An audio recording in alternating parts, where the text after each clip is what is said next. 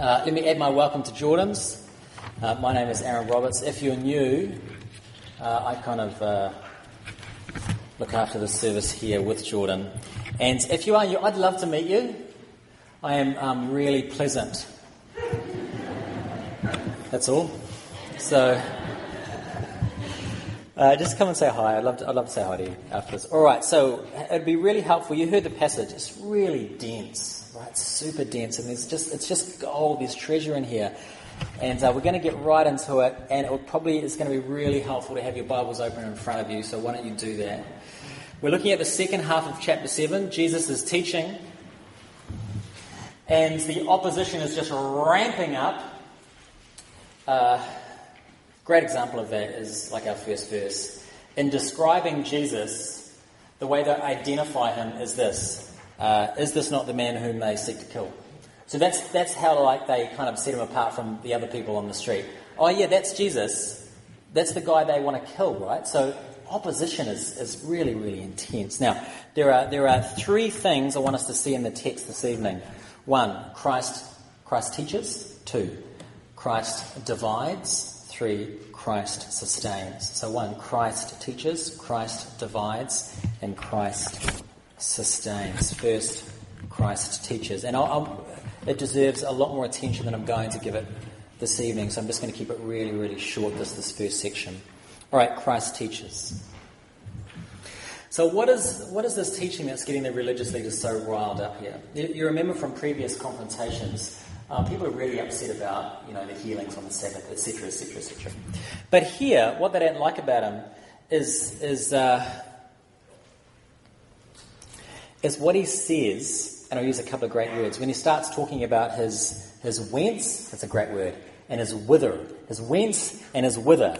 When he talks about where he's come from and when he talks about where he's going to. And that's basically the first half of our reading here. And we'll look at it very quickly. You see verses 27 to 29.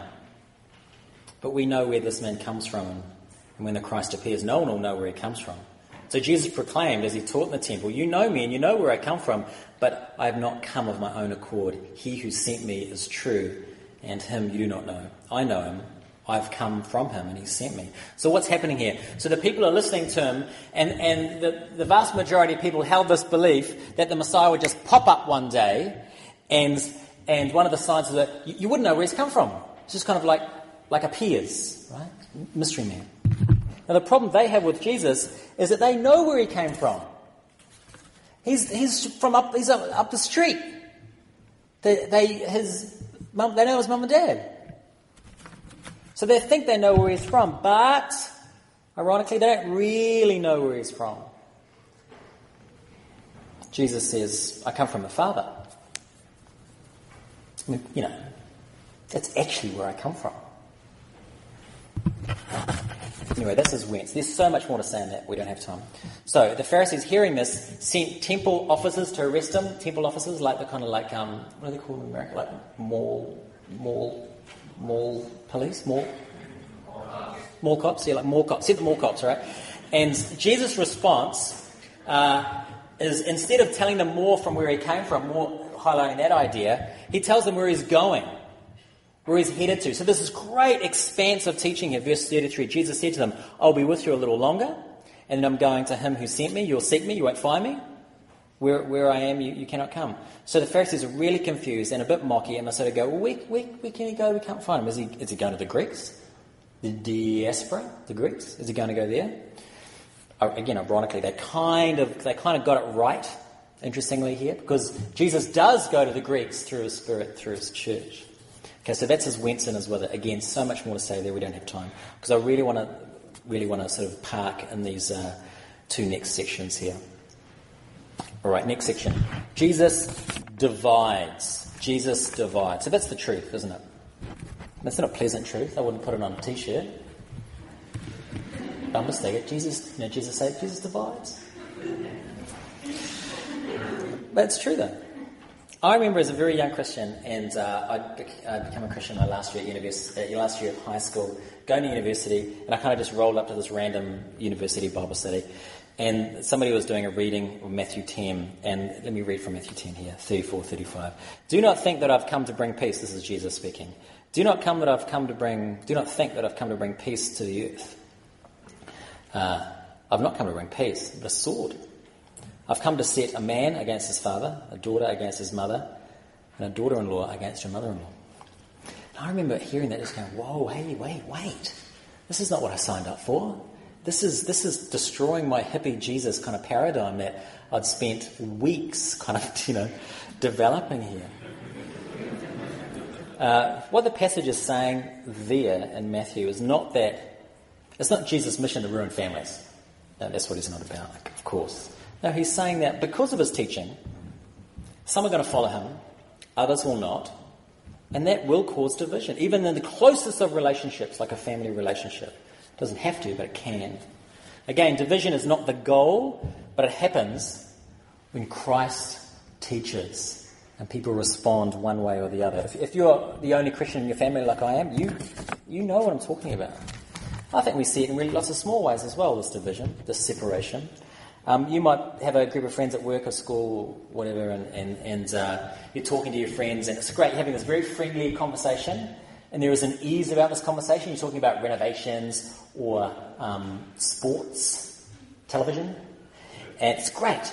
And then you drop the J bomb in the middle of the conversation that you talk about, you, you mention Jesus, right? And, and, and all of a sudden it just gets awkward. And people are rem- reminded that they have to be somewhere else at that point in the conversation. There can be a dispersion of the crowd or a bit of drama. Now, have a look at how what I just talked about plays out in the story in front of us. For example, verses 40 to 43. In 40 to 43, you have three opinions on who Jesus is. Some said he was Christ. That's positive. Others said he's just a prophet. Others said, no, no, no, he's just the guy from up the road. He's a guy from Galilee. Verse 43 very plainly summarizes what I've just been talking about. So there was division among the people over them. Sadly, uh, differing opinions on Christ still divide people today. The second example, and this is the one we'll spend a bit more time on. Have a look at 45 to 46 there. So the mall cops, the temple police, um, they, they are supposed to arrest Jesus. The Pharisees send them to arrest Jesus because they don't like what he's saying. They come back, and the Pharisees are like, "Where's Jesus?" And and and they say, uh, yeah, "Well, he's not. He's not with us. Why? Why didn't you arrest him?" And they say, No one ever spoke like this man. Isn't that wonderful? No one ever spoke like this man. So they had this authentic experience with Jesus. They were authentically impacted by Jesus. So, how were they treated? Uh, by those who didn't share their enthusiasm for Christ, namely the Pharisees there. What did the Pharisees say to them? Well, they rebuked them. And it's a threefold rebuke. Three distinct things are said. Rebuke number one. This is a rebuke you may be familiar with. Rebuke number one, verse 47. The Pharisees answered them, Have you been also deceived? In other words, Christians, you, you, you're brainwashed. Um, they're just brainwashed. And you guys have been brainwashed too. So it would seem that, you know, back in the days, and still today, that you have this idea that people who trust in Jesus are, are just people who have experienced a bit of a con job. They've been manipulated. Uh, I became a Christian, as I said, at like 17. It was just after my parents divorced. And I know that many people have thought this of me. Oh, look at him. He's so fragile, and his brokenness and fragility uh, some religious nutjob got a hold of him and converted him. He was deceived. Rebuke number one. Rebuke number two. The second thing the Pharisees say to the temple officers who really like Jesus, they say this Have any of the authorities or the Pharisees believed in him? They're essentially saying to these officers, None, none of us believe him. And we're the experts. Why should you believe him? No one important believes in him. Why should you? Goodness, that is a pressure that we can easily feel. That amazing professor or relative or colleague uh, or friend who is so smart and so winsome and so thoughtful, but they don't want anything to do with Jesus. And you can start to think, goodness, maybe I've been duped as well. And they don't think it, and they're so clever. And they're really kind. And they read books. Really interesting ones. And maybe, oh, maybe I've been duped as well. These poor officers here, they're being confronted by the most imposing um, disbelievers in history. They're being confronted by, by God's own religious elite. They must have felt stupid. Imagine the pressure. Do you know this pressure? Do you feel this pressure? Do you know this? Uh, you know, your favourite pop icon or well respected scholar or whoever comes out and says there can't just be one way to God. Christians are so narrow minded. Jesus was just a good man, but no more. You know, you know people like this in your life who you love, who explicitly or implicitly reject Jesus, and that can be difficult. Rebuke 3 from the Pharisees to the officers. Verse 49. But this crowd does not know the law. Who does not know the law, they're accursed. So the Pharisees are talking about the followers of Jesus, who they regard, and it's kind of well documented, that religiously regarded the, just the general crowds as just ignorant peasants. So this third rebuke is like, officers, come on. Like the followers of Jesus are just simple folk. They don't know any better. Do you really want to align yourselves with them? Is that going to be like your crew that you kind of hang out with now? In today's language, you've become a Christian. Come on. Do you, do you really want to align yourself with a bunch of like sexually repressed, anti-science, anti-civil rights rednecks? Is, is that going to be your people you want to hang out with now? Have you felt that accusation? Christians are just this sort of ignorant mob well, if you have, I think it's really helpful to know that Christians have been hearing that for 2,000 years, right from the start, right from the first blooming of Christianity. So you're keeping pretty good company. Now, this little interaction between the Pharisees and the officers gets really interesting. Remember, there's this threefold backhanded rebuke of the officers who had this genuine experience of Jesus, which included none of us believe, well, as it turns out, one of them did believe. Because just after they said that, Nicodemus steps up. Now, you remember Nicodemus? John chapter 3. Love this guy. So he came as a Pharisee. He came to see Jesus, and it says he came at night because it was a picture of him living in darkness. He came at night, and here he is here standing up for Jesus. Verse 50 Nicodemus, who had gone to him before, and who was one of them, said to them, does our Lord judge a man without first giving him a hearing and learning what he does? They replied, Are you from Galilee too? Search and see that no prophet arises from Galilee. So notice two things. How? First, how. Uh, notice how the Pharisees try and silence him, how to shut him down. They say, Are you from Galilee too? In other words, are you one of those stupid people from that backwater village? Are you one of those guys? It's a debating strategy called ad hominem. It means instead of attacking the point, Instead of arguing the point, you just attack the person. You don't engage in the argument, you just attack the person. And that was their only comeback because what Nicodemus said was actually very reasonable. Let's just hear him out. Let's just listen to Jesus' words. Folks, most, uh, most continents in the world, I think except Antarctica, have something called the continental divide in North America, it runs from the Rockies all the way down through Mexico. And it's a mountain range. And when rain falls or snow melts, that water that was once together separates. Right? It either goes east, ends up in uh, the Atlantic, goes west, ends up in the Pacific. That's called the continental divide. And Christ is like the continental divide in our life. He will create a divide because we meet Him and we accept Him or we reject Him. And if we accept Him, our life is redirected, our values are changed, our attitudes, our affections. And this will create a division between you and people around you, between you and the culture around you. And as culture changes, I am so sure that Christians are going to continue to feel and experience that division more acutely. as our culture continues to become more secular. And it's only going to become more acute as society all around us becomes more secular. So, how do we sustain ourselves? I know that's so depressing, isn't it? Uh, but how do we sustain ourselves? This is, this is point three. How do we sustain ourselves in a culture where there are many people who are angry at you for what you think, for what you believe, for who you follow? What do we do given what we've just learnt here? Historically, the church has, has reacted in, in various ways to culture, to society. Uh, good ways and bad ways. Bad way, retreat. Christians retreat, and they get out of Dodge.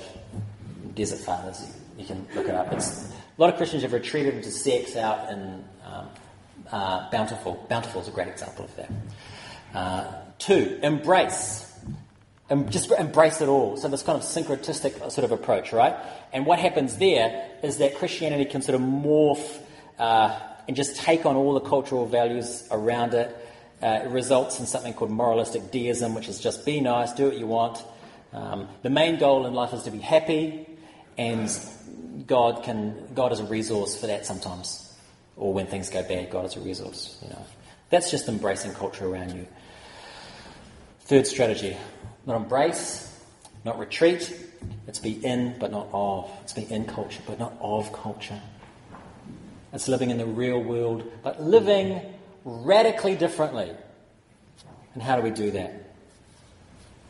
How do we do that when there is such great division? How are we sustained? Well, it's certainly not by an act of our own volition. It's not by us, you know, come on, we can do it, do it, you know. That's what I say to Sadie when she plays soccer. Do it.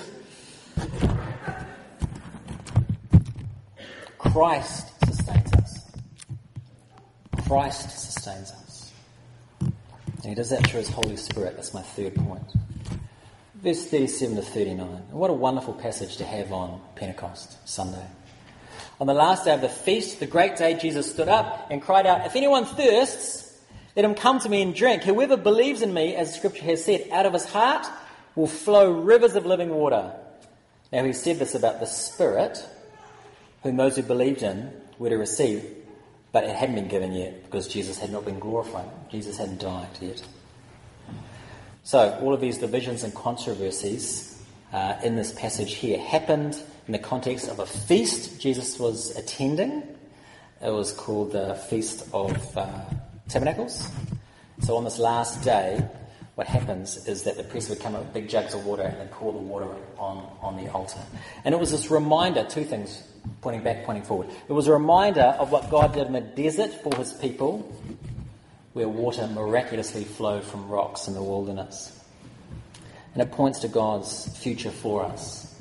The abundant living waters that uh, will be put in you, the life of God in you. Talks about this in Ezekiel 47. Let me read a little snippet of Ezekiel 47 here. Water was issuing from, it's a vision, vision that Ezekiel had. Water was issuing from below the threshold of the temple towards the east. Going on eastward with a measuring line in his hand, a man measured out a thousand cubits and led me out through the water. It was ankle deep. Then he measured a thousand and led me through the water, and it was knee deep. He measured a thousand and led me through the water, it was waist deep. He measured a thousand, and it was a river that could not pass through, that I could not pass through. Then he led me back to the bank of the river. As I went back, I saw on the bank of the river very many trees on, on one side or the other. And wherever the river goes, every living creature that swarms will live.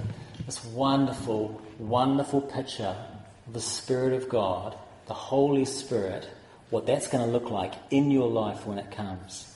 So Jesus is, is picking his timing amazingly here in this feast, and he's saying, I'm going to give you that stream of living water. We find out that later on. Uh, that happened on Pentecost, the outpouring of the Holy Spirit. But it's interesting how he talks about it, though. How does Jesus talk about this Holy Spirit coming here? Well, he does it in a very simple way, very profound way. He talks about it like drinking water, like a glass of water, which in BC, tap water, fantastic, drink it. Shake off the excess. Nothing, right? Uh, in this very arid place in the east, water, water was life. Jesus was talking about giving something that was so essential to life. Now, first, see the condition he sets for receiving this living water. All it is is this if anyone thirsts, that's the condition. You must be thirsty for it. You must be thirsty. You have to be thirsty to receive the living waters. Often we don't recognize the thirst because we try to quench it with other things. Jordan talked about that last week wonderfully. The Pharisees, they didn't think they were thirsty because they had been they were drinking from the river of power and religion and, and um, uh, status. You just have to be thirsty. Next invitation, next part of the invitation, come drink. This is it. You thirsty? Come, drink. Isn't this wonderful? So simple. Come and drink. To receive the water, we must come to Jesus, and that can be hard because coming to Jesus involves surrender, doesn't it? It involves a giving away of your life and a great trust in Jesus. Uh, in the silver chair, you guys know this, know the story. The silver chair, C.S. Lewis, he puts his finger on this idea in a section where um, Lucy's in the forest and she sees a lion and she runs away. She's terrified. She's running, running, running, running, running. She runs, runs, runs, runs. Is dying of thirst. And uh, she gets to a river. But between her and the river is that same lion. Now, let me quote, long quote from the book. Are you not thirsty? said the lion. I'm dying of thirst, said Jill. Oh, sorry, it's Jill, right. Jill. Then drink, said the lion. May I? Could I? Would, would, would you mind going away for a while while I do? said Jill. The lion answered this only by a look and a very low growl. And as Jill uh, gazed at its motionless bulk, she realized that she may as well have asked the whole mountain to move aside for her convenience. The delicious rippling noise of the stream was driving her nearly frantic. Will you promise not to do anything to me if I come? said Jill. I make no promise, said the lion. Jill was so thirsty now, without noticing it, she'd actually she'd, she'd come a step nearer. Do you eat girls? she said. I have swallowed up girls and boys, women and men, kings and emperors, cities and realms, said the lion. He didn't say this as if he were boasting, nor as if he was sorry, nor as if he was angry. He just said it. I daren't come and drink, said Jill. Then you will die of thirst, said the lion. Oh dear, said Jill, coming another step nearer. I suppose I must go and look for another stream then. There is no other stream, said the lion. It never occurred to Jill to disbelieve the lion. No, no one who had seen his stern face could do that and her mind was suddenly made up for itself. It was the worst thing she had ever had to do, but she went forward to the stream, knelt down, and began scooping up water in her hand. It was the coldest, most refreshing water she had ever tasted. Folks, when you come to the water, you must come realizing that you will die without it. You will die without the Spirit of God. And that you are coming to a lion, you are coming to Jesus. You must trust His goodness even though it's scary. And you must surrender your whole life to Him. And some of you haven't done that. But when you get to the water and you yield to that water, it will be the coldest, most refreshing thing you've ever drunk. Next, the result of this living water. You see from the text, it's living water in you and flowing out of you. So, in you meaning uh, your thirst, which, which may have been misdirected in the past, can now be satisfied in Christ through His Holy Spirit. These great desires that you have can be satisfied in Christ. But also out of you. Not only does satisfaction come to us, but to others through us. Now, but, but Judah and, and Deborah are great examples of this. God saved them, and their life is directed towards other people. It's wonderful. It's wonderful. When Christ comes to his person, to a person, and they, satisf- and they satisfy their thirst through His Holy Spirit, it will flow to others. Your life will become more missional as you do that. The less that you feed on Christ, the less missional you will be. Let me conclude. Society is becoming more secular, and the differences between people of faith and the rest of the society is becoming more pronounced in a place like Vancouver. Those lines, those divisions, will become more sharply defined. What do we do? What do we do? What do we do about this? Folks, we can drink from the fountain of secularism and be unsatisfied. Or we can drink from the water Christ offers through His Holy Spirit. And to do that, we come to Him daily. We come recognizing our sinfulness. We throw ourselves on His mercy and we say, Fill us. Fill us again. Fill us. Fill us daily. And when you do that, those rivers of living water will flow out of you. Will not only satisfy your desires, but flow out of you. And the divide between you and the city around you will not cause you to run from it, but to go into it. But to go into it and be a blessing to others. Amen.